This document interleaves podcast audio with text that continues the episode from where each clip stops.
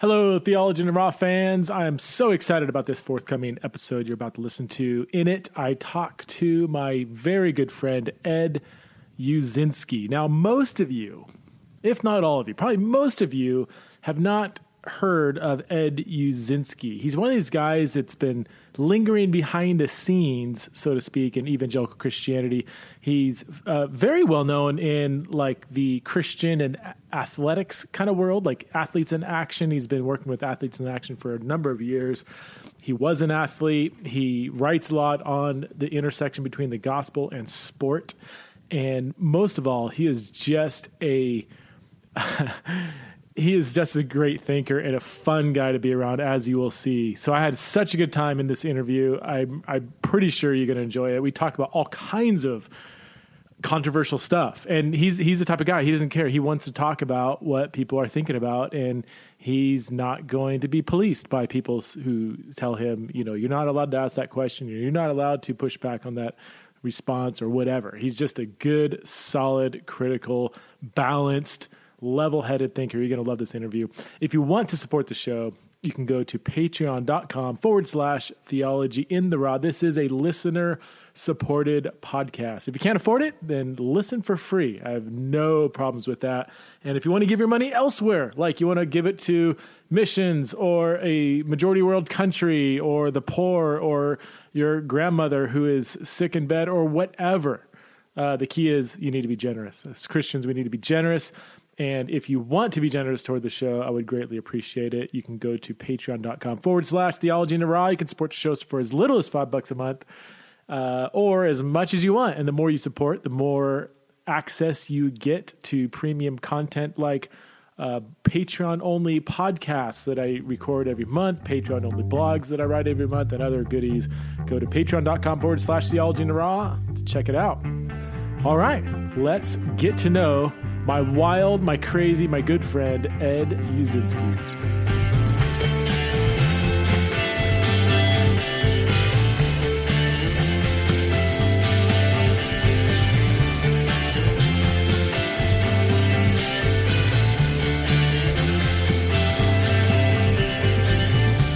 Friends. Welcome back to another episode of Theology in the Raw. I'm super excited about this conversation because I have on the other line my very good friend who we go back uh, quite a long ways. And here, here's the funny thing is, Ed, I still can't spell your last name. I mean, I, I would, I would say you, you could be my, my kid's godfather. Like you could, you could be, like if I died, I would be happy to give my kids to you. If I'm on my deathbed, you're probably one of the four or five people I want around there. And I don't know how to spell your last name. Here's the crazy thing: I'm, I'm 50, and I still have to slow myself down to get through it myself. So I can't. I don't hold that against anybody. I'm still. I'm oh still spelling word. it out in my mind. I just give up now. Like when so, I'm putting your like if you give me a new number or something, I'm plugging it in in my device or whatever. I'm just like ah. U Z Y K something whatever. Like I get it. You know, I don't know too many Eds. So I have on the other line Ed yeah. Ed Uszynski. Ed Uszynski. Um, let me just I, I want to kick us off by saying, well, we met many years ago uh, I think it was back in 2007. I had just finished yeah. my PhD, got a job at Cedarville University, and we met at church. Uh, we were church shopping, hopping all around the Cedarville, Springfield, Xenia uh, area. We landed at a Baptist church in Xenia, Ohio which was just culture shock from a guy who just came from California to Scotland to Xenia, Ohio. And we met. And when we met, it was like we just hit it off right away. Our wives hit it off, our kids hit it off. And yeah. it was one of those rare friendships where I think within just a few minutes, you're like, yeah, this this is gonna work. Like that I, I just know this is gonna work. And since then, it's been a fun journey. We had to leave. We left a couple years later, but have kept in touch. But um, let, let's. Why don't we start by, uh, yeah, who is Ed Ed Uszynski, and uh, in particular, because we are going to talk about some intellectual things going on in America in evangelicalism. So, in your brief bio, make sure you give us your sort of academic journey as well. Yeah, I was laughing even thinking about this, Preston. You think talk about our relationship. My wife Amy asked what we were going to talk about today, and I'm like, I don't know, but if it's Preston, it's going to be interesting. So, like, that's kind of how it's been for you and I ever since we met. Oh, we just go all over the place with each other, and I so enjoy that. So, uh, I I am from Cleveland. Um, and very much a city boy myself. I grew up in a sports dominant family. My dad was a high school football coach, and so sports very much ran through my blood. Um, and but I've also, as you said, I've, I've also been one of those kind of thinking jocks. I've always wanted to like engage culture and try to think deeply about what's going on around us. And it was just complicated by the fact that I became a Christian my freshman year of college, which obviously opened up a, a whole new, really subculture to me and way of thinking about the world. Uh, but I've never really stopped doing that. I said I'm 50, and for the last 50 years, I've just kind of been climbing up the academic chain and taking a break and then going back and working on another degree. I, I did a PhD in American Culture Studies at Bowling Green State a few years ago. Um, which every time I do that, I say I'm done with with going anywhere else in academia. But who knows? Every time I say that, I wind up doing something more. And I, but I currently am uh, working with athletes in action. Still, I've done that for over 20 years and held a bunch of different roles. Uh, but I help oversee our web platform, athletesinAction.org, um, and am responsible for content and getting other people to write. You've written stuff for us. I try to tap into my friends, my thinking friends, uh, who will provoke people to think differently about how the gospel intersects sports. So that that's a bit about who now I, that, what I've been doing. And that's your mo. That's your mo, right? I mean, how the gospel, helping people think differently about how the gospel intersects sports. But it, it's uh, culture as a whole, really, right? I mean, yeah. I mean, right now your focus is on sports, but you you go far beyond uh, just thinking about how the gospel intersects with sports. Not not that that's you know not not that there's not a lot there already, but man, your your thinking I feel like is is pretty diverse. I, I want to let's go back to your recent days as a as a as an older PhD student. You were in your 40s yeah. when you did your PhD at Bowling Green yep. in American Studies. What in the world is American Studies, and what was that experience like? Yeah, so it's it is trying to make sense of the American experiment and and really doing so. I think about it like Ecclesiastes. It's like it's like looking at life under the sun apart from God. That's really what we were doing and trying to make sense of power structures and how economics work and politics and and hmm uh, privilege versus marginalization. You know, all those kind of hot, what yeah. what typically are considered liberal words and liberal talking points. Um, look, looking at the world largely through a Marxist lens, which I had never uh, allowed wow. myself to do before. So it was it was way way out to the left in terms of its thinking. But how do you make sense of the world, and how do you interpret how, history? So- so how do you? I mean, you're you're obviously a Christian, an evangelical Christian. I, I don't know if I would say conser- I don't like the term conservative. I don't use it of myself, so I won't use it of you. Um, I would say you're a you, you know you're a moderate, clear thinking, intellectual evangelical Christian. Okay, but in that environment, you're crazy, crazy conservative. Yeah. Um, what was what was it like to be at a as you said, kind of a Marxist uh, think tank yeah. as a an evangelical Christian. Did you feel free to kind of share your thoughts? Did you push back? Did you sit in the back and just kind of listen quietly? As a, I'm sure as a white straight male, probably didn't help your no, it didn't. credibility it in that kind of environment. Not help. So it was all of the above, and it was it was fascinating. Like I, I've so using those liberal and conservative words i've done a con- more conservative leaning theological degree in the past. So i've hung out very around very conservative people. Uh, and so this was a swing of the pendulum completely to the other side. And it's interesting like one of the things that i found myself laughing about is that on both sides there's just questions you're not really allowed to ask or if you do ask hmm. them there's only one way to answer them and I was really sort of on both sides. Oh, on both yeah, sides, definitely both sides. Yeah. Like, and and that was kind of one of the roles that I played with my friends there in this PhD program. Is that I'm like, guys, we're we are supposed to be scholars. Like, we're supposed to be the best thinkers about this subject material. But in every one of our classes, we're blocking out ways of viewing this issue. Like, we've already you know gotten rid of um, lenses through which to view this issue because we're saying that the only way that we can look at this is through a marxist lens or through a feminist lens or mm.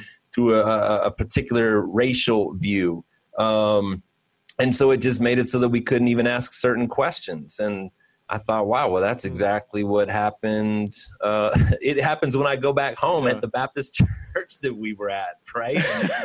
it, it, happens in a place like a Cedarville that's kind of put their stake in the ground uh, on a certain way of viewing the world. And so that's fine. I'm not going to say one way or another whether people are right or wrong about what they believe. But what I realize is it makes it almost impossible to have really honest and open and truth seeking conversations when you've already decided that certain questions can't be asked. Uh, so it happens within religious circles and it happens within very sectarian or uh, secular and non religious, if you will. It's the same raw material. Um, this is the way we're going to view the world, and we'll talk rigorously inside of that, but there's certain questions and there's certain viewpoints hmm. you're not allowed to have at the table. And that what, what, do, you, what do, you, mean by a, what do you mean by a, what do you mean by a Marxist perspective too? I mean, I, I kind of know what you mean, but just for our audience, like when, when you say they view the world through a Marxist lens, like what, what can you tease that out a little bit? Well, the, I mean, the simplest way for me to say it and how I understand it is that everything is looked through a, a power lens generated by economics that economics really ends up um, separating us out as people. It ends up dictating how we organize our life. And that by nature, when you're in a capitalistic system, there will always be more and more people who have, which is creating more and more people who have not. Um, it's actually super insightful and uh, um, I felt like I learned a ton that I thought was very true about that. But everything winds up being boiled down to power dynamics and systematized power and how it works. Um, hmm. it's it's not so much about um, choice or personal responsibility. I'm just kind of thinking about what's on the other side of the ledger, and you can hmm. kind of pull yourselves up by the bootstraps and make decisions that will will help you get along um, things are already kind of built into the system in such a way that it's almost predetermined what will happen until there's a revolution of some kind, until the average person sort of wakes up to the way that they're being forced to live and rebels against that. Again, that's a crazy How oversimplification, but that's kind no, of the yeah. raw material that we were talking about all the time.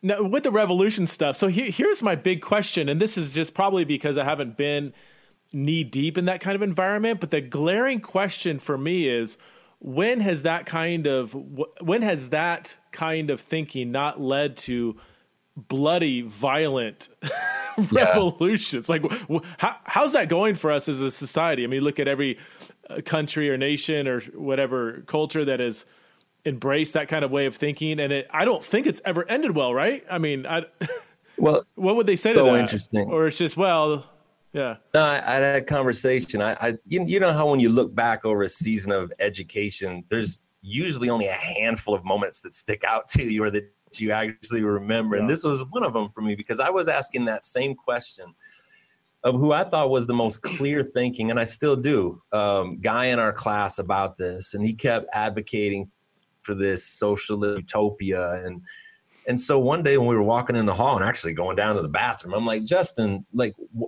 I said the exact same thing you just did. Like, this has never really worked, though. Like, why do you still put so much faith in the idea of a socialist overthrow?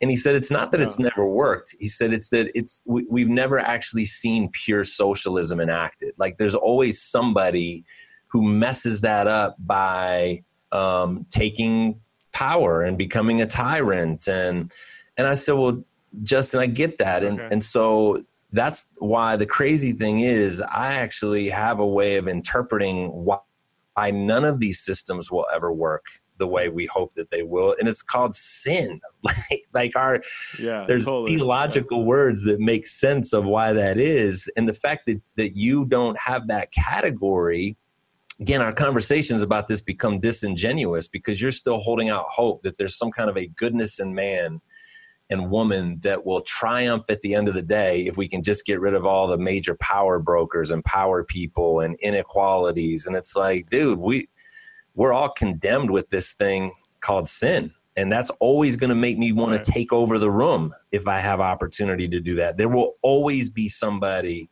that takes over and does so in a tyrannical fashion um, mm. so anyways yeah those are the kind of arguments and discussions we would get into and justin smiled at me when i said that and, and he said he said that's probably true but i'm sticking to this and there was a lot of that you know which again yeah. was like okay i respect you at least admitting that um, yeah. but that's just saying that we're going to have to turn our face away from certain realities when we're having these discussions and everybody does that we're all selective selective listeners and even selective arguers as far as what we're going to allow in the discussion so what, what are some of the questions you you were you're in that environment you're not allowed to to raise or say or different perspectives that you're not really allowed to kind of throw on the table and say, well, maybe it's more like this, or maybe we should look at it from this angle, or but what about this? Like, what are the sort of, sort of no no no no questions that you weren't allowed to ask in that environment? Yeah, which I'm almost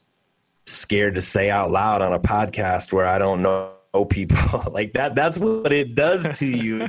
you know, like you can't yeah. If I say these things out loud, it's going to get me in trouble. I, want, I need you to edit them mm-hmm. out. You know, the easy no way, ones. Man. no the, way. The, Come on, man. Well, the safe. big ones that were yeah, no, there's no safety, man. There's no safety. Gender and race are obviously hugely contested and huge hot button. I mean, I don't need to tell you that for heaven's sakes. I mean, it's yeah. just yeah. such polar um yeah polarized views on those subjects. So, for example, if you're in a more typically uh, conservative circle, you strongly push the idea that the reason why things are in Black America is, is because of moral choice and because of the breakdown of the family and because uh, you know Black folks won't get their act together. Okay, if you're on the more and and you don't are not open at all to the possibility of there being things built into the system that are actually making it very difficult for them to get their act together right? So they just flip it over.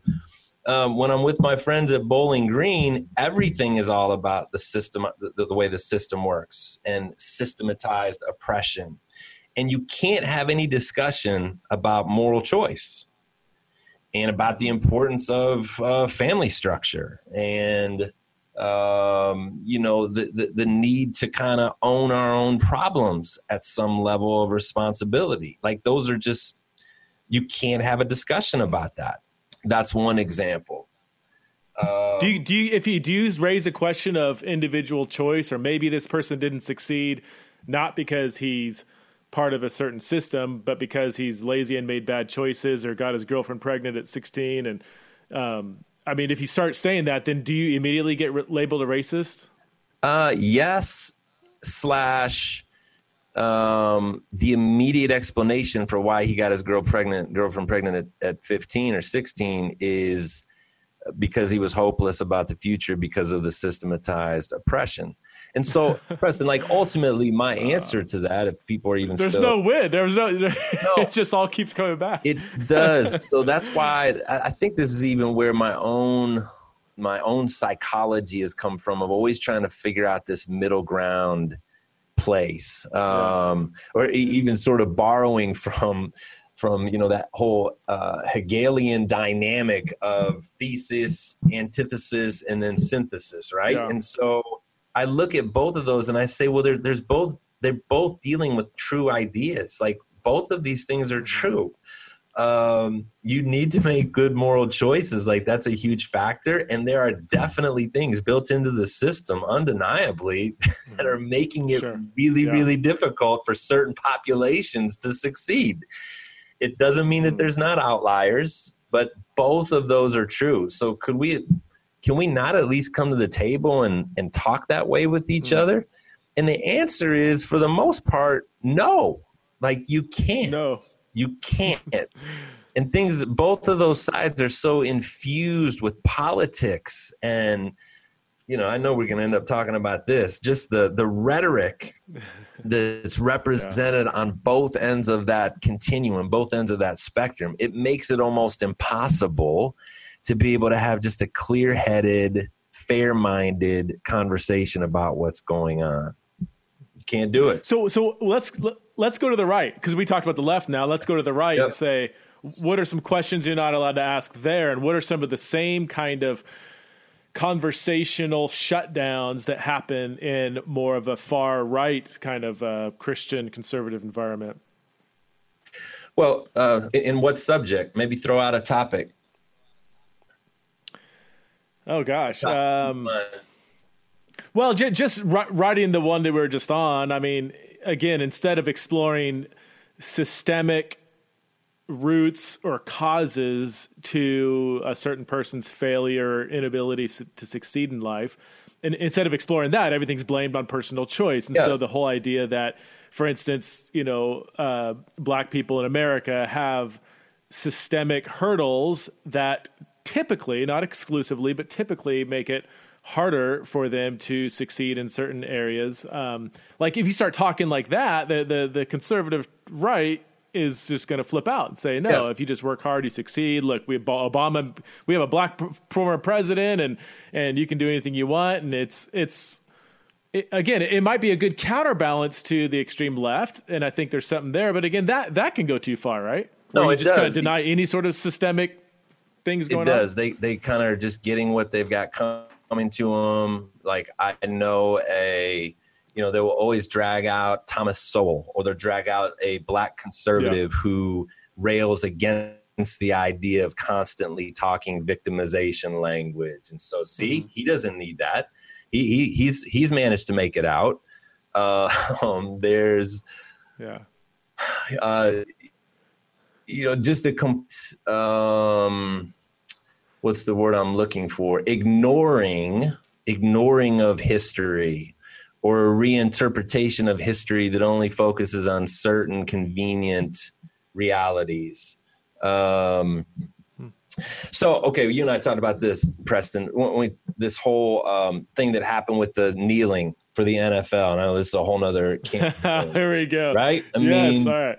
Yeah. And, and so the lines get drawn, and we never really, really end up talking about um, the struggles between police and, and enforcing laws like that that hardly was a bit of that conversation at all or that there was a, a claim that there were um, injustices that were happening on the streets mm-hmm. there was really i mean after the initial kaepernick thing happened it turned into um, nationalism and it turned into the flag and mm-hmm. discussions about the flag and what does it mean to have allegiance you even wrote an article about that what, what does it mean to be allegiant to the flag or allegiant to a nation and yeah. it, it kind of got completely off of the subject when what my black friends still very much wanted to talk about is well like these things have not just been going on for the last few years, y'all. This has been going on for like a really, really, really long time. And we've all got stories yeah.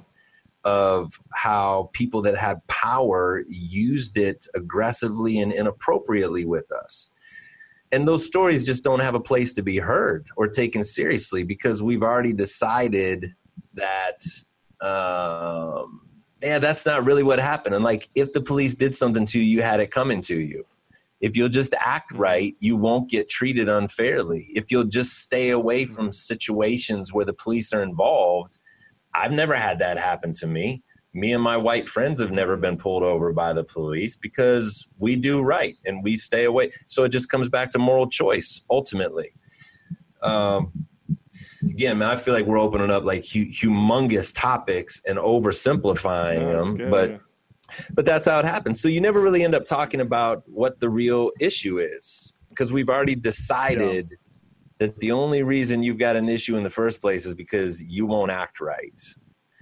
Uh, right, right. And this is this is where again I, I can't emphasize enough that both sides have a good point. It's just when you yep. make that point, the categorical solution to the problem, or, or maybe an, uh, the the categorical explanation of the problem, whether it's the system or it's the the you know every cop is a racist kind of thing, versus you know everything comes down to moral choice. If you just you know do do what the guy says, you're not going to get in trouble. I mean, th- those are oversimplifications of a complex blend yes. of moral choice and systemic evil. Which which here's what's fascinating is that's so biblical. You read Colossians and Ephesians and First Peter about the powers and authorities, like clearly there is systemic evil embedded into this world, which has wiggled its way down into our individual hearts, and it's just not an either or; it's a both and. So this is where I don't. I just don't understand why we can't come to the table and rather than shouting and yelling, but actually learn from each other. You know, it's fascinating is there's several secular thinkers who are starting to do this well or advocate for this. People like Jonathan Haidt or or Steven Pinker or many others in the Heterodox Academy, where they say, "Look, we we may actually be more on the left side." But it's a dangerous society we've created when we push out the right. We the left needs the even if you're fully on the left, we need to get to a place where you can say, I need the right to sort of counterbalance the the left so that the left doesn't get so extreme to where you, now you have like Antifa or you know violent revolutions. you know, or people yeah. wanting a violent re- revolution brew, brewing on the fringes. Um, so, do you see any who's doing this well, or who who is? Or let me, I guess let me back up and say, do you see hope that even though we're living in a polarized society, do you see hope of it of people getting tired of that and wanting more of a middle of the road discussion or learning from people on the right and the left, or do you see it just keep getting polarized until we just turn until it ends up in a revolution? Well, I think there's, I think it's pockets, you know. Like again, those kind of a kind of a I can't make a grandiose statement about where it's all going to wind up, but I really do think that people are hungry for a more sane middle. I do. I think people are hungry for that. Yeah. I think people are super attracted to a person who's not who's secure enough in their position that they realize they re- actually really do have things learned from the other side. It's not even just that we need the other side as sort of a restraint. We need the other side because there's actually really good insights on that side if you allow yourself to, to learn from them. Like exactly what we just said. Like, I think that the problem um, for example, with race, it is both of those things. It is that there are these massive systematized things that still go on. Like, stop fighting that. Why do we fight that? Like, it's woven throughout our history. And there are huge moral gaps that are taking place in in our cities and in the way we operate. Okay. So why can't we just say both of those are true and then talk about how best to go about attacking both ends of that of that continuum. Um, I, here's what I want to say. I think I'm most disappointed, and this is sort of my thought of the last decade, really, that I've grown increasingly disappointed at the Christian inability to live in between those poles. You just hmm. said it. Like, of all people, we should be able to sort of transcend the, the poles and and come up with some kind of a synthesis solution some kind of a, a, a, theological solution that incorporates both the reality of systematized problems and moral choice. I'm not saying it's easy, but we should be able to have that conversation in a in a humane way.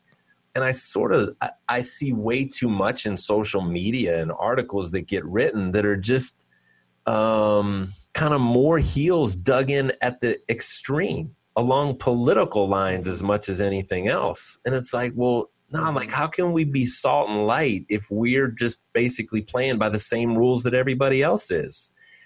We're just taking our political yeah. side and arguing those talking points, and we're not really even being informed, really, by a rigorous theological education and an ongoing mm-hmm. digging into God's word to try to understand the madness that was created by Ch- Genesis chapter 3. And what is what does it look like to create redemption in time and to point people towards a redemption that'll take place outside of time? Like why are we not hearing more language like that? That's what bothers me and and and kind of confuses me and, and causes me to not have as much hope. Because if the salt and light are not doing that i mean what did jesus say about that?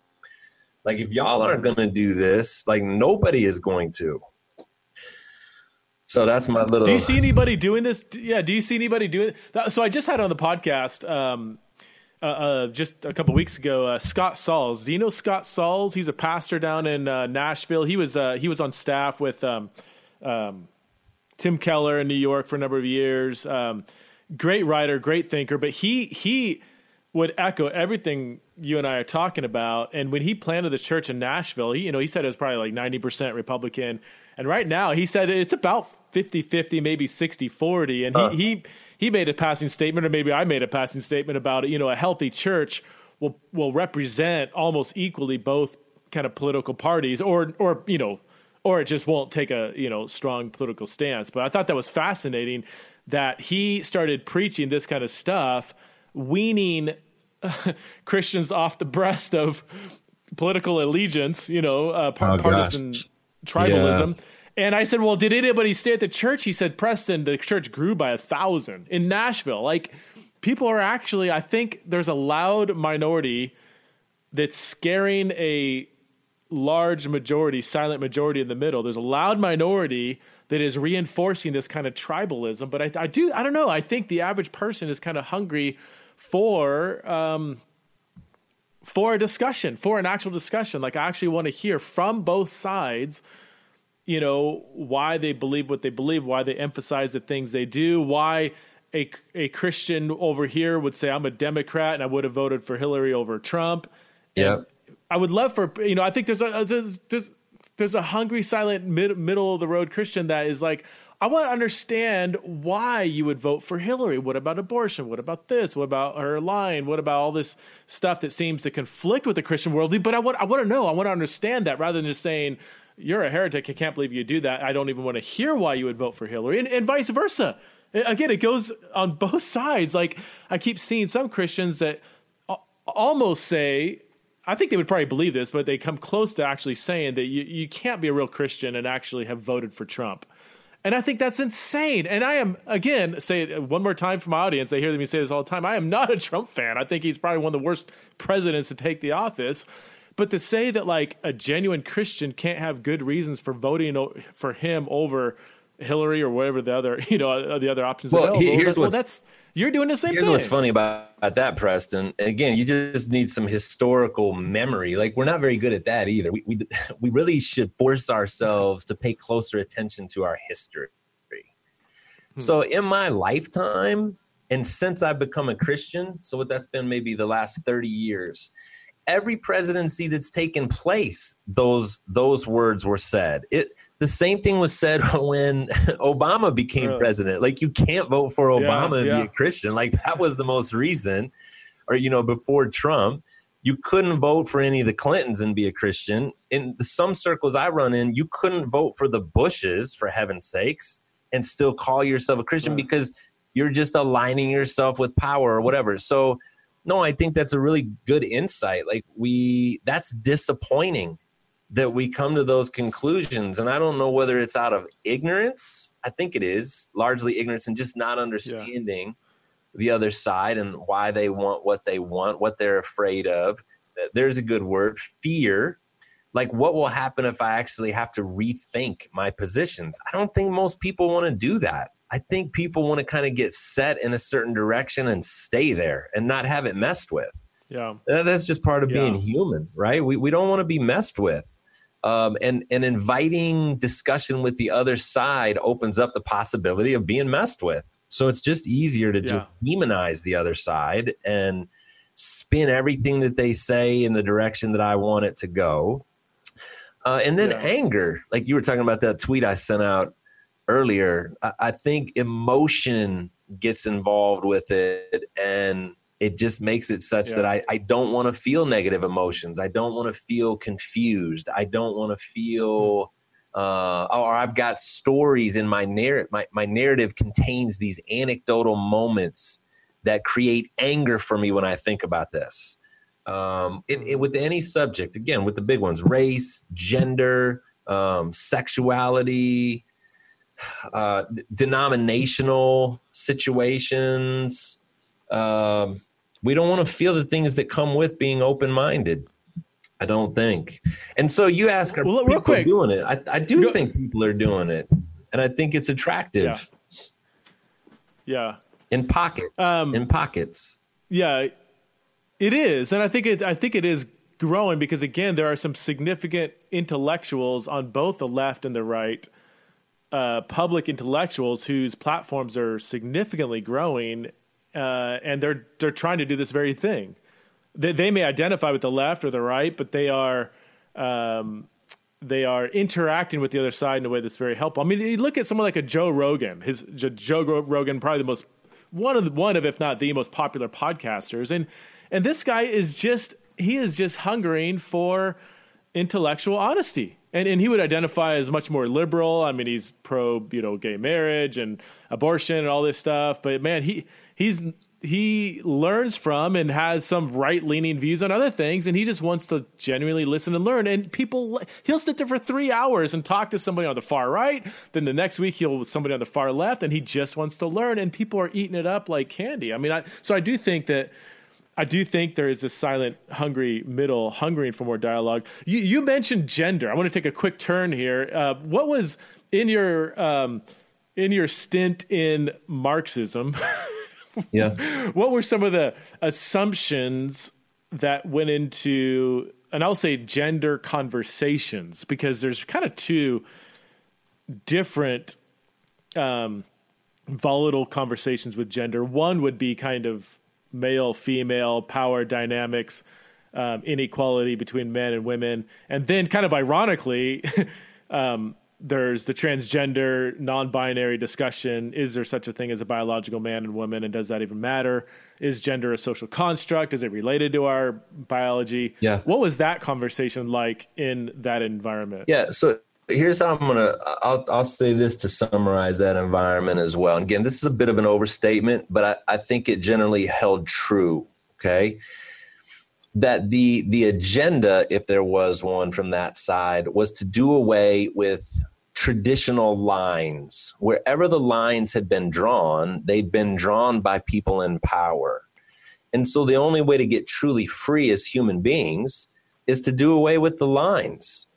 Um, and so that reaches as far as even when it comes to gender that you know we've been hugely oppressed in the way that we think about sexuality and our um, uh, ability to experiment sexually. You know you tap back into kind of the puritan heritage of of america and and uh, just religious institutions that that stop you from experiencing yourself sexually um, and so you just keep taking that as far as you can take it. Just get away with every line that's drawn anywhere.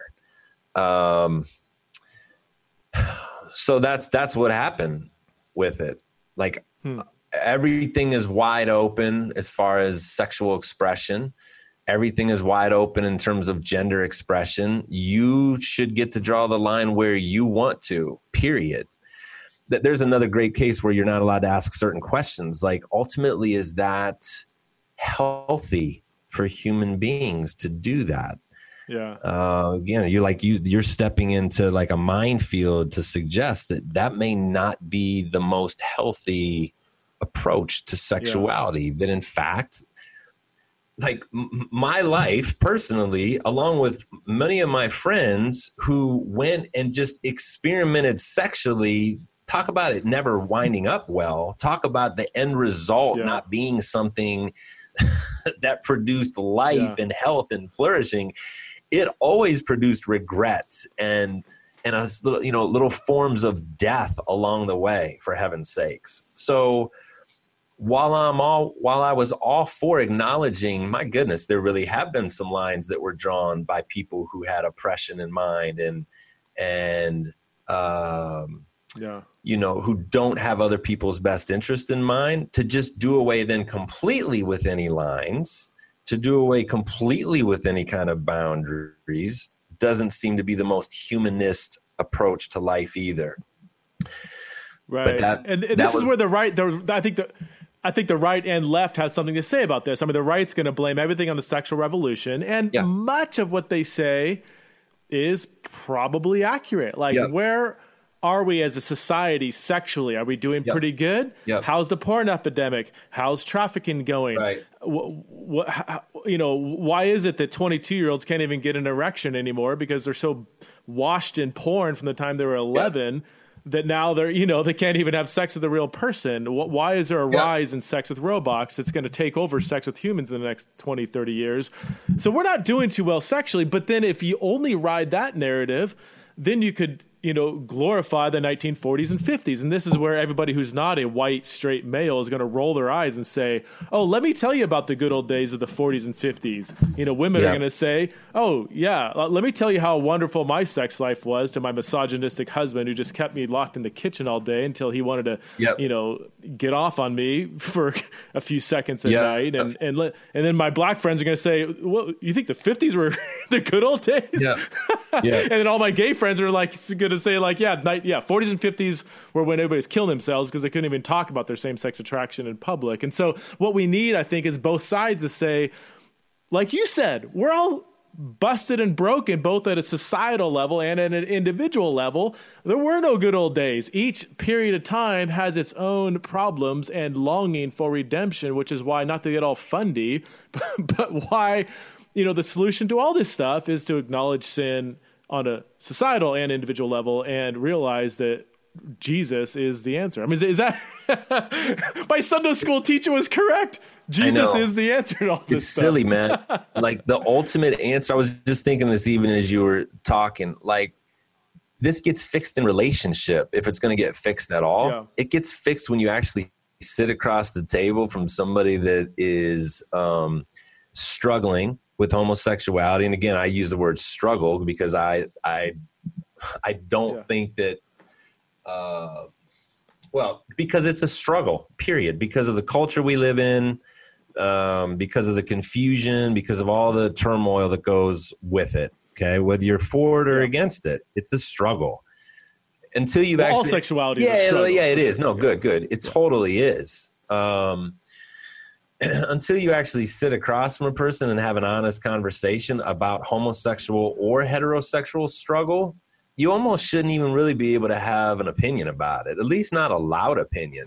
And I think there's way too many people that are That's having like really, really loud opinions about things that are not actually interacting in any kind of relational way with people that are really experiencing those things and struggling with those things. And so, again, it's true in race, it's true in gender, it's true across denominations. It's it's true in politics.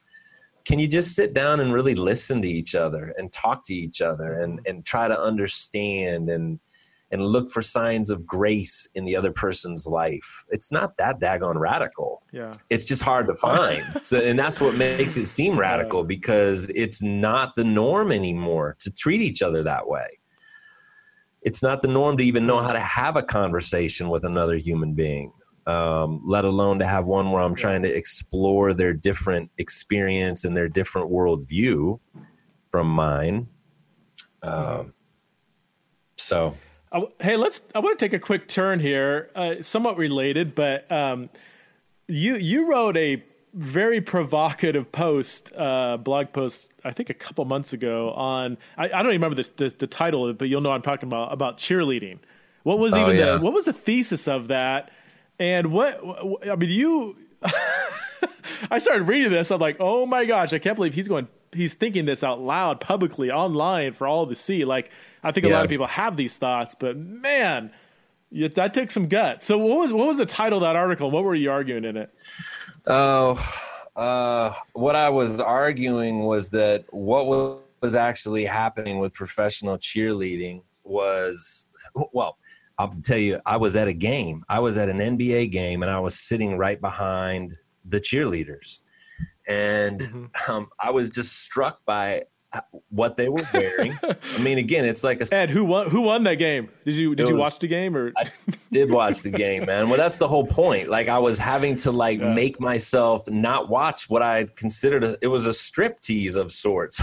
like they were wearing clothes that were just a step above lingerie. It wasn't exaggeration. Like yeah. as they continued to change out outfits, not all of them were exactly that way, but they put on things that were a step above lingerie.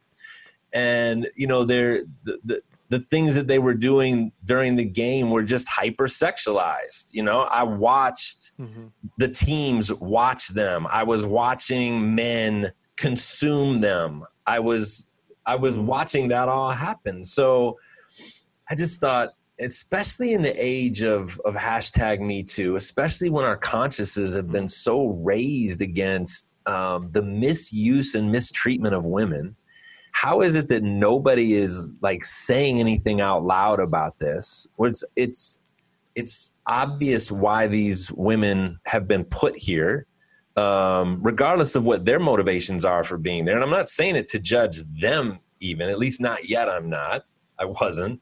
I'm not saying it to judge them. I'm saying that about the institution in general that we tolerate as 20,000 of us sit there at an NBA game and these women are, you know, doing a striptease in front of us and our kids. Why is nobody saying now, now the, about it? The pushback though is that it's not like it's prostitute or it's not, yeah, it's not like it's prostitution. I mean, it's it's this is their free choice, right? So aren't you stepping on the autonomy of women? Aren't you in a sense being misogynistic or even patriarchal even though your concerns sound very kind of uh, you know humanizing or you know elevating the dignity of women aren't you trampling over their free will because this is something that they've chosen to do? Well that was totally the pushback. Yes i guess so. And all i'm saying is i'm so now i would take it down to the individual cheerleader level. It's the same conversations i'm trying to have with my daughter. You can choose to do whatever you want you can dress however you want when you go to church you you can do what you want and ultimately you're going to get to I just want you to understand that you're being consumed right now. You're being mm. used. The reason why you're being put here by these white male, again, you want to talk power structures, is because sex and sexuality sells. So let's just say that. You're not out here doing, uh, like, these aren't dances that you would do in front of a church audience. Why is that? These, these are not dances as unto the Lord. Like, it's it's sexuality and you're being put here to be consumed by the audience so hmm. like let's just be honest about that and no that didn't go well at all yeah. again because there's this you know retaliation um, there were plenty of people that said i've thought this myself too. Both men and women and and you know kind of said they were glad that somebody finally said it out loud. Uh, but there was also plenty of pushback. In fact one of the cheerleaders there was a you know a few pictures that we used and it was one of the uh, women that was in the cheerleader that was in the picture one of the cheerleaders that was in the picture wrote oh, and oh, was really upset about it and you know talked about how wow. successful the women are and um, how many opportunities are created by and again i'm i don't I don't deny any of that. You just are having to be you're, wait used. You you're just saying used. you're just saying that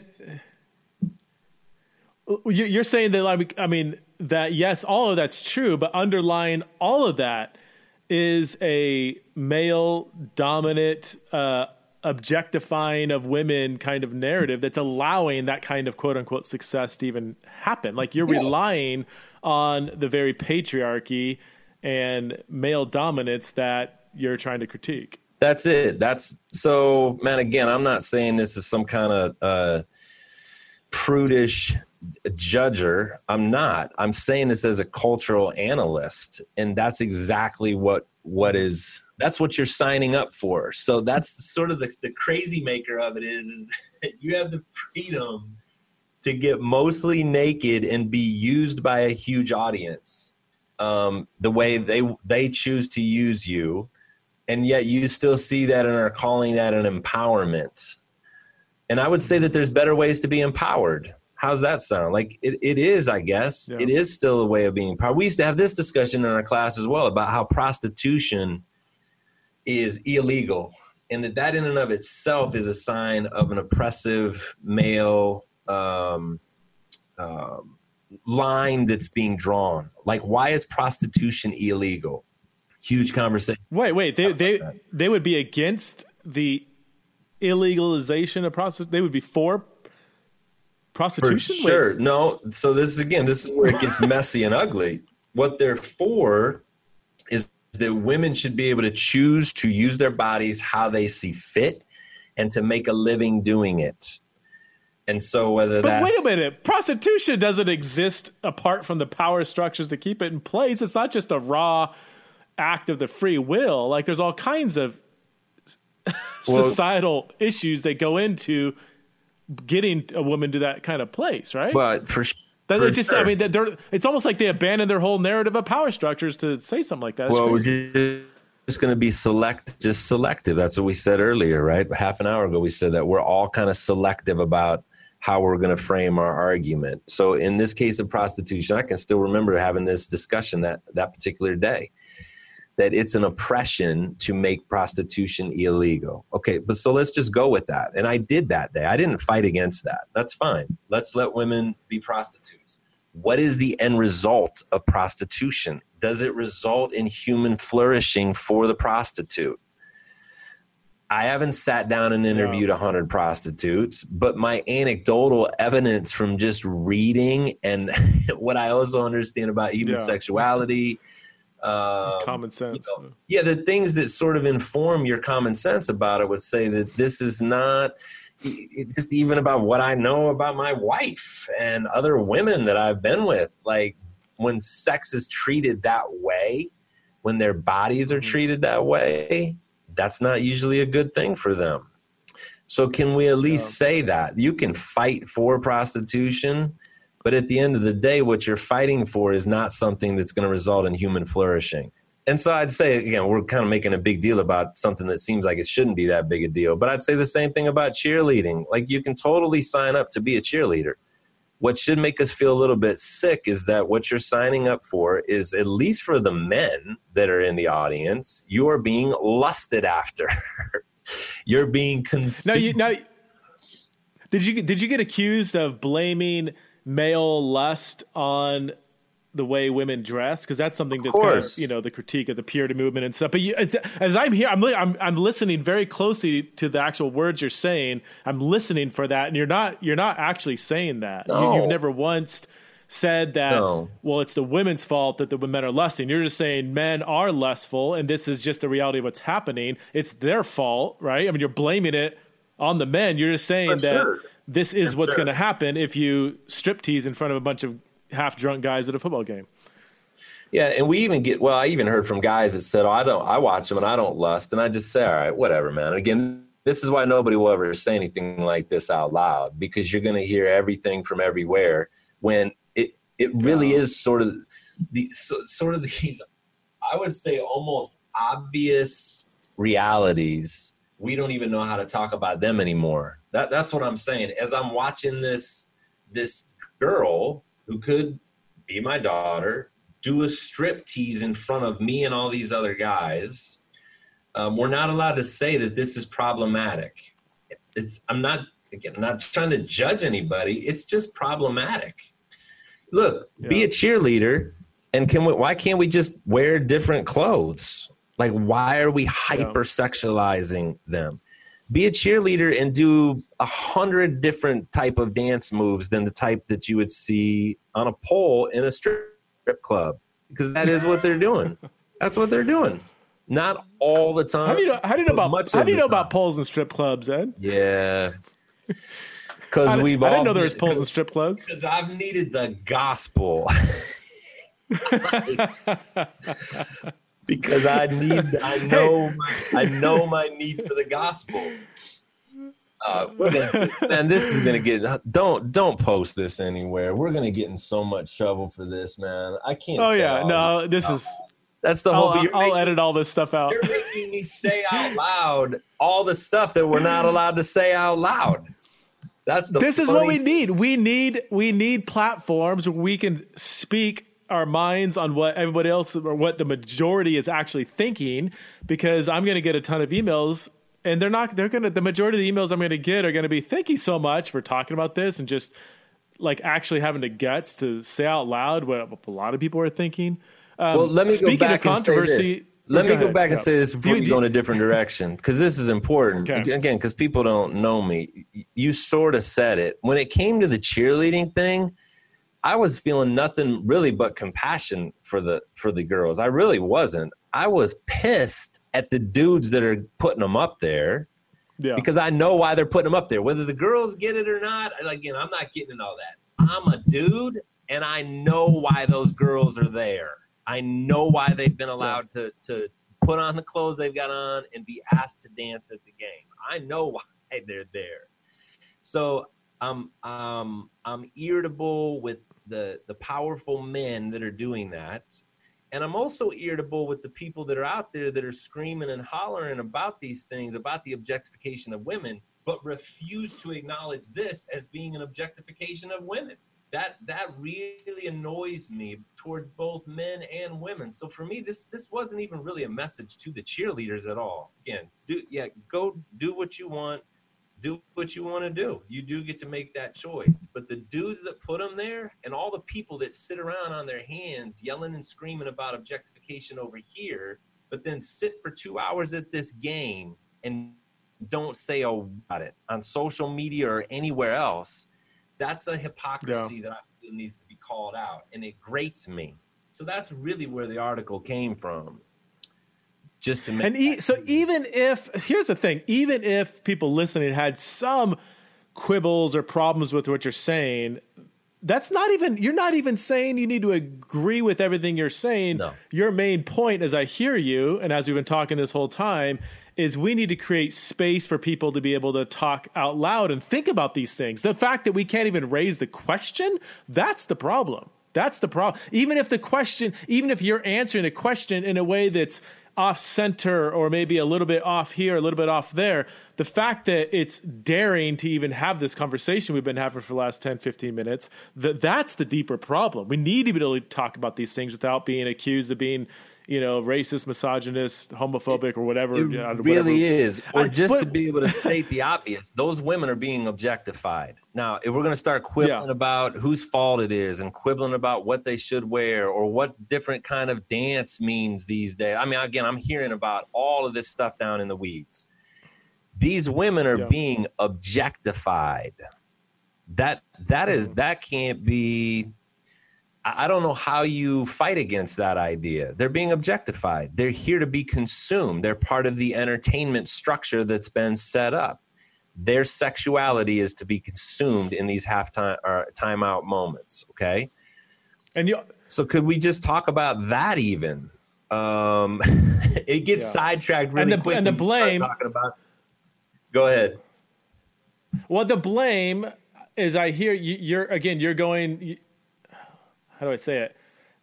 Well, you haven't even said here's who's to blame. You're not even going there. You're just drawing attention to the male dominated capitalistic structure that that enables this to happen and you're saying the men in the audience are the ones who are they are doing the objectifying like they, they are the ones to blame but there are certain structures that enhance the objectification that is largely male dominated. I mean, you sound almost like a Marxist in what you're saying, which is funny because you're probably getting more backlash from a more Marxist ideology. Isn't that crazy?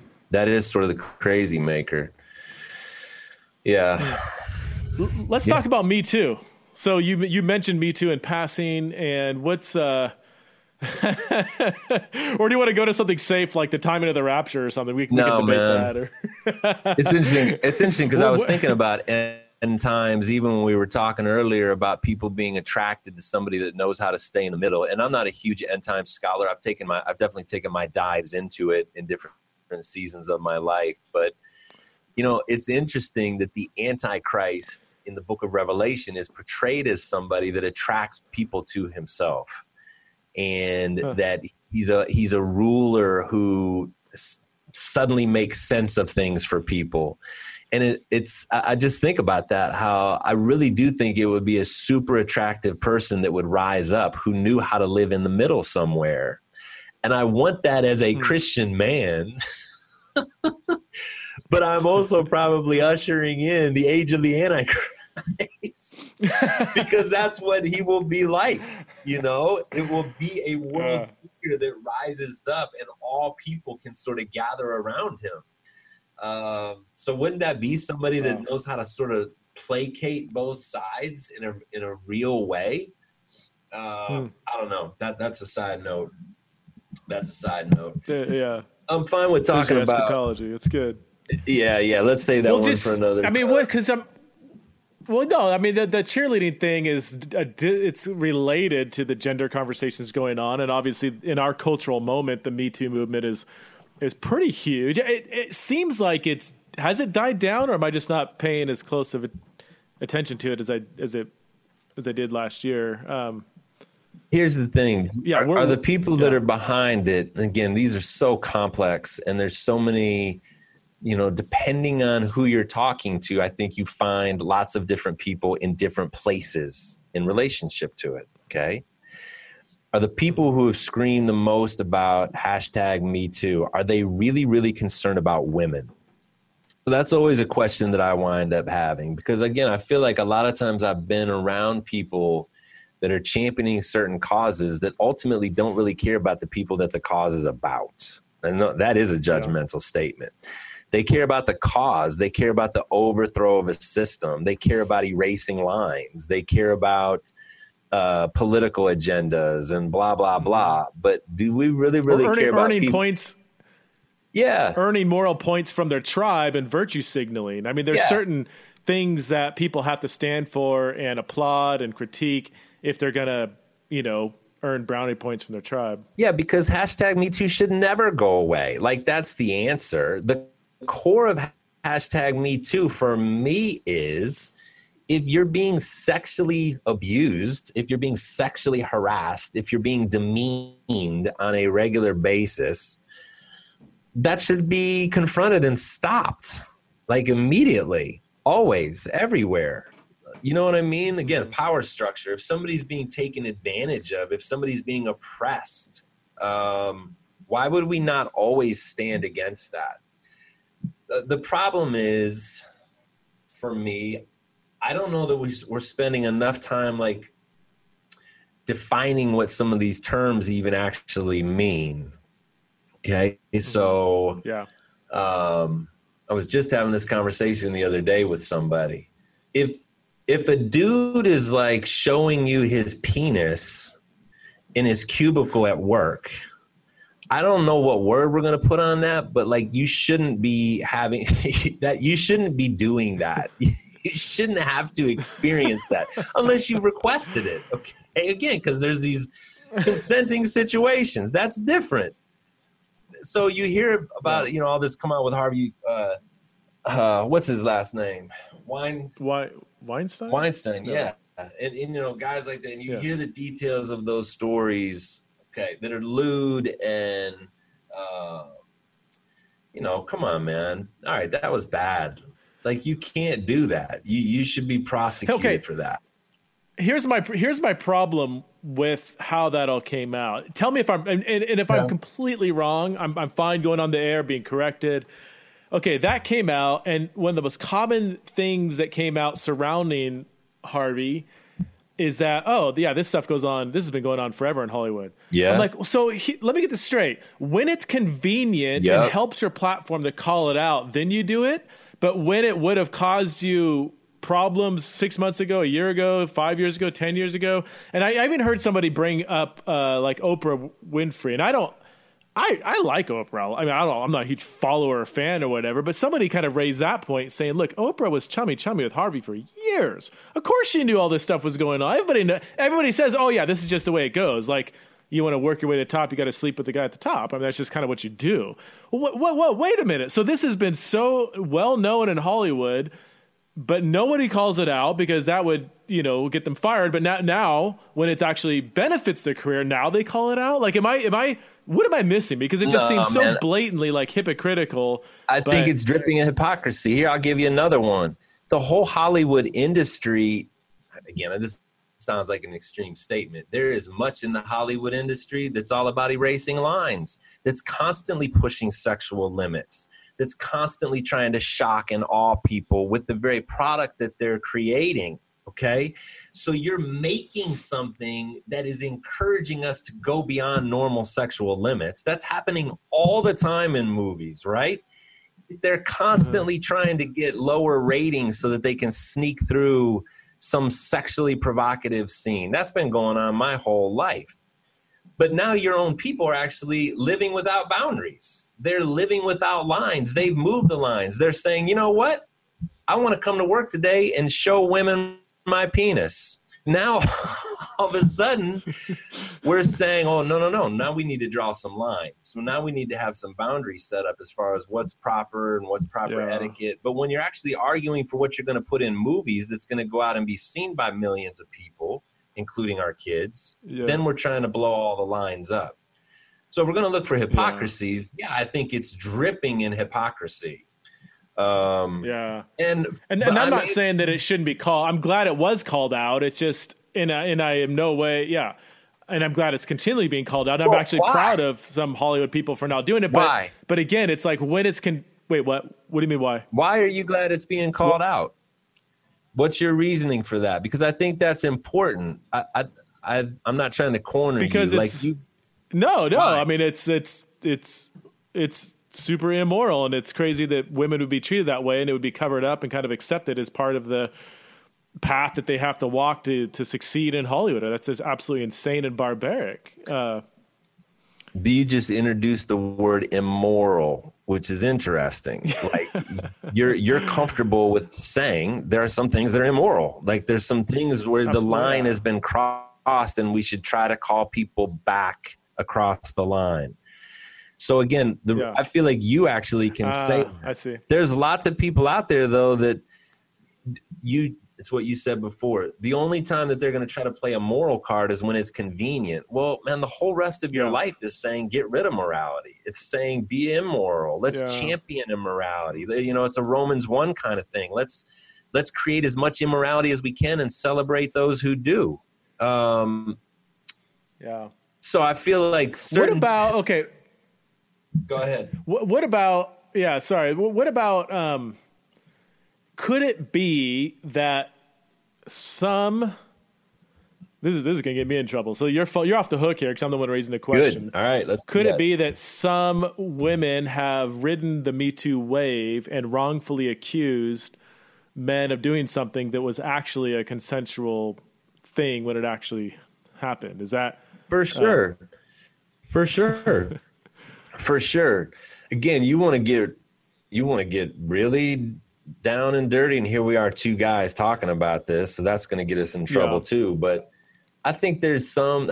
I know that there's situations where the behaviors were actually liked because it was. I'm not again. I'm not talking about showing your penis, but I'm saying a mm-hmm. comment or different what had been considered flirting.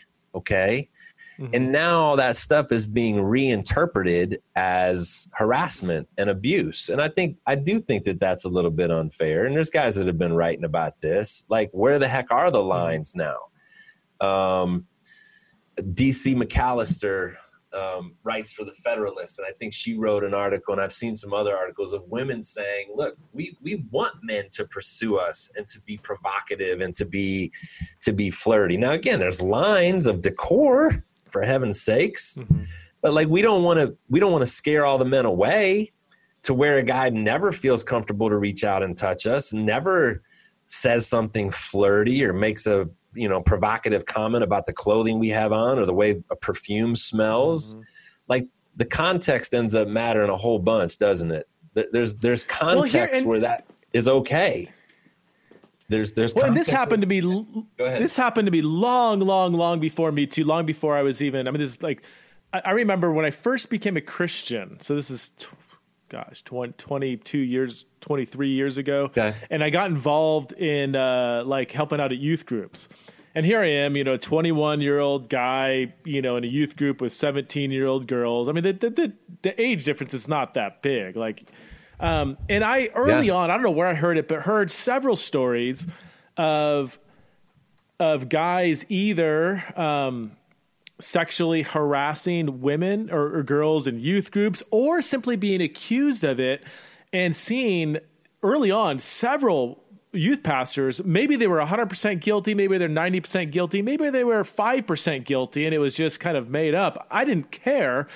I saw people's careers and lives being crushed, whether through their own sin or a lie from somebody else. Yep. And I made it a point I am not going to talk to any girl in the youth group. I'm a youth leader. I'm literally going to be just I'm not going to give any space, any room for even some sort of emotional like um, fulfillment or, or, scratching some emotional itch that you know their father didn't scratch when they're going to whatever. I mean, yeah. yep. sexuality and it's complicated. And I, I was like, I'm not even going to go there. And even early on, you know, before I was a Christian, I was known for being kind of flirty, and I kind of was. But part of it's just I'm a nice guy, and I smile and I ask yeah. questions, and I like yep. to make people laugh. And and where's the line between just being a nice guy and being a flirt? I didn't know what it was. But when I became a Christian, that was interpreted of being, oh, he's a total player. He's taking these girls out on dates. He's doing this, whatever. And and I didn't. So I'm like, okay, I'm a Christian now. I don't want the reputation of being a flirt. And it seems like if I'm just nice to a girl, it, it gets interpreted as being flirty. Then you also have this very dangerous possibility of underage girls who could spin something in all kinds of directions. So I would say, even to this day, if I'm in an environment, a work environment, whatever, and even people, maybe women out there listening who have worked with me are going to say, "Oh, this makes sense. Why you know Preston was such a jerk." Like I just, I literally, I don't talk, I don't really talk to other women very often, J- just because how it, where it possibly could go, and this goes all the way back to kind of Me Too-ish type things happening that I was just scared me to death. I was scared to death of speaking to another woman with a smile, making her laugh, and and and and not being in control of where that could possibly go. It could ruin my career, my marriage, my I mean the whole rug of my life could be pulled out from underneath me. I don't I don't want to risk. I would be rather being I would rather be accused of being oh yeah, he's kind of he's kind of standoffish. He's not really personable. I would much rather have that than, oh yeah, he totally came on to me and have to explain that to my wife because I told some girl a, a joke and she laughed. yeah. Know? Yes. So I think an unjust overreaction is just as wrong as the injustice in the first place. Think about okay. what I'm saying. In an unjust yeah, keep going. Um. No, is just as bad as as what the, the, initial injustice. And I think we do this all the time too. So, gosh, should women have come forward about some of the stories that I heard? Uh, uh, absolutely, for heaven's sakes. Again, I think that stuff was immoral. But now, when every little hint, you know, when there's money to be made, when there's popularity, when there's mm-hmm. celebrity to be attained by, by you know, being in an article or something, um, there, there tend to be unjust overreactions. So, so here's the thing. Well, I was just talking about this with the whole Urban Meyer case. I don't know if you're familiar with that. No. Well, he was getting no. in all kinds of trouble and has been suspended for three games because he harbored a guy on his staff who had been accused multiple times in the past of um, abusing his wife. Okay, you need to go look this one up, Preston. Okay. So I know you're not doing the sports thing, but this one was pretty loaded. Here's all I want to say with it. We don't need to dig down into the weeds of that situation because it's like many others. What I'm concerned about is that now if someone is accused of a particular word that's loaded, he or she is already condemned. They are already guilty. Anything that they say is seen as an excuse or trying to duck out of it or trying to cover up.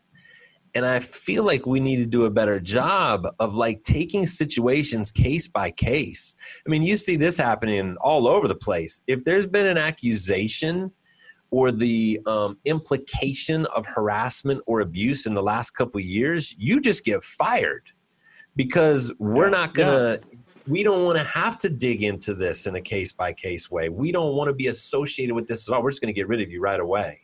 And I think that's crazy wrong. That's crazy. Like, yeah. have the courage to look at a situation and assess it and bring other people in and assess whether this is whether this is real or not you know whether it's a misunderstanding whether it's you know a, a million different possibilities that could be the case so i want to bl- i want to blame my possible overreaction on that kind of environment that's been created. So, so I agree that my being a little more standoffish, not really talking to other women at church or whatever, work or whatever, you know, I could say that might be an overreact. Okay, let's just say it is an overreaction, but I, I think I'm kind of. Am I a little justified in that?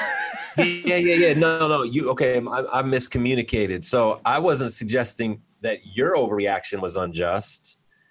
I'm saying that the the overreaction that everybody that is ever accused of anything, ah. okay, that they're immediately condemned. That's injustice. That that's oh, not oh, doing the just yeah. thing. Okay just assuming right. that if this accusation comes out that this person must be guilty in some way shape or form is an overreaction there's a big big difference between smiling in a flirting way and showing your penis in the cubicle those are two really right, really right, different encounters and different experiences and like we don't I, I i when i say we again that's a unfair collective but it seems like in the media, at least as it's being portrayed, we're not doing a very good job of handling situations case by case. There's an immediate yeah. firing, there's immediate public relations uh, that has to get um, triggered. Uh, there's an immediate assumption of guilt. That's a scary. That's a scary time to live in.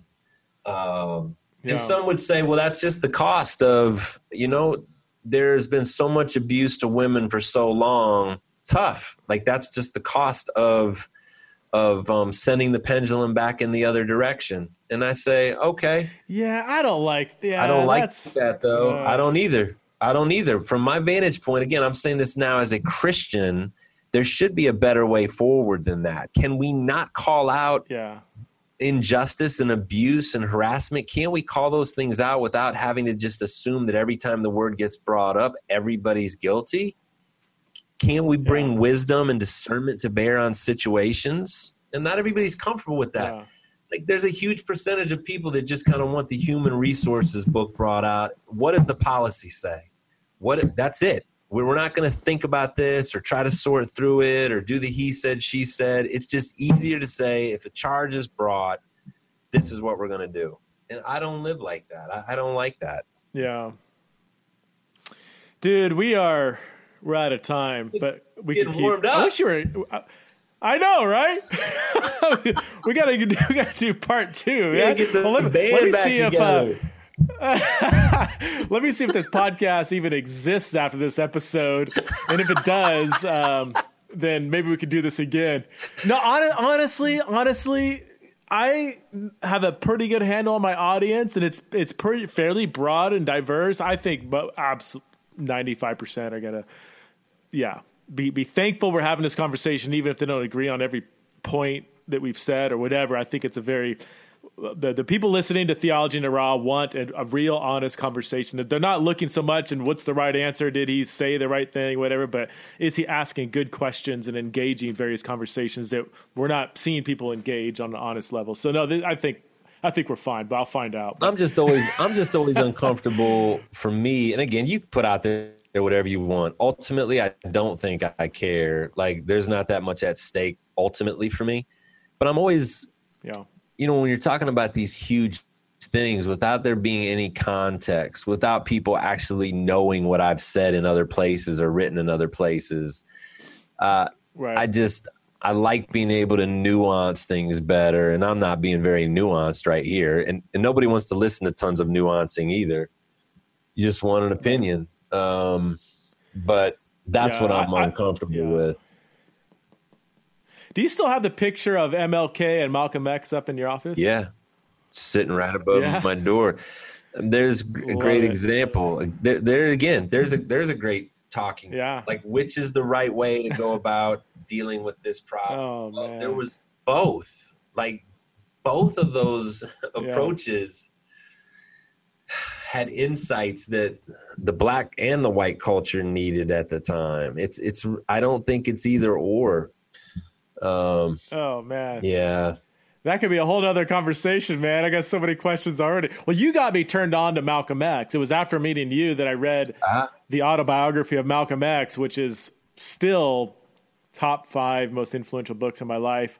Um, nice. I need to go back and read it again. I just it just blew me away. And, and, and you know, as a Christian, well, I don't know if I. Yeah, okay. So as a Christian, I would obviously resonate with MLK and his yeah. worldview and vision. Although his life, do you remember that? Do you remember that line in the movie where the the feds are tapping into Malcolm yeah. X and they're they're trying to get some dirt on him? And you know when they did that to MLK, they found all kinds of dirt, right? Because the guy was just a total womanizer, and yeah. and he had all his girlfriend girlfriends, and he, you know, like, you know, he's a normal dude. Like he he, you know, um, I'm not trying to fault foul MLK, but he clearly had some struggles in his life, morally speaking. Yeah. But they said that the Fed says, man, Malcolm X, according to MLK, this guy's a saint. Yeah, he like, lives like a saint. Yeah.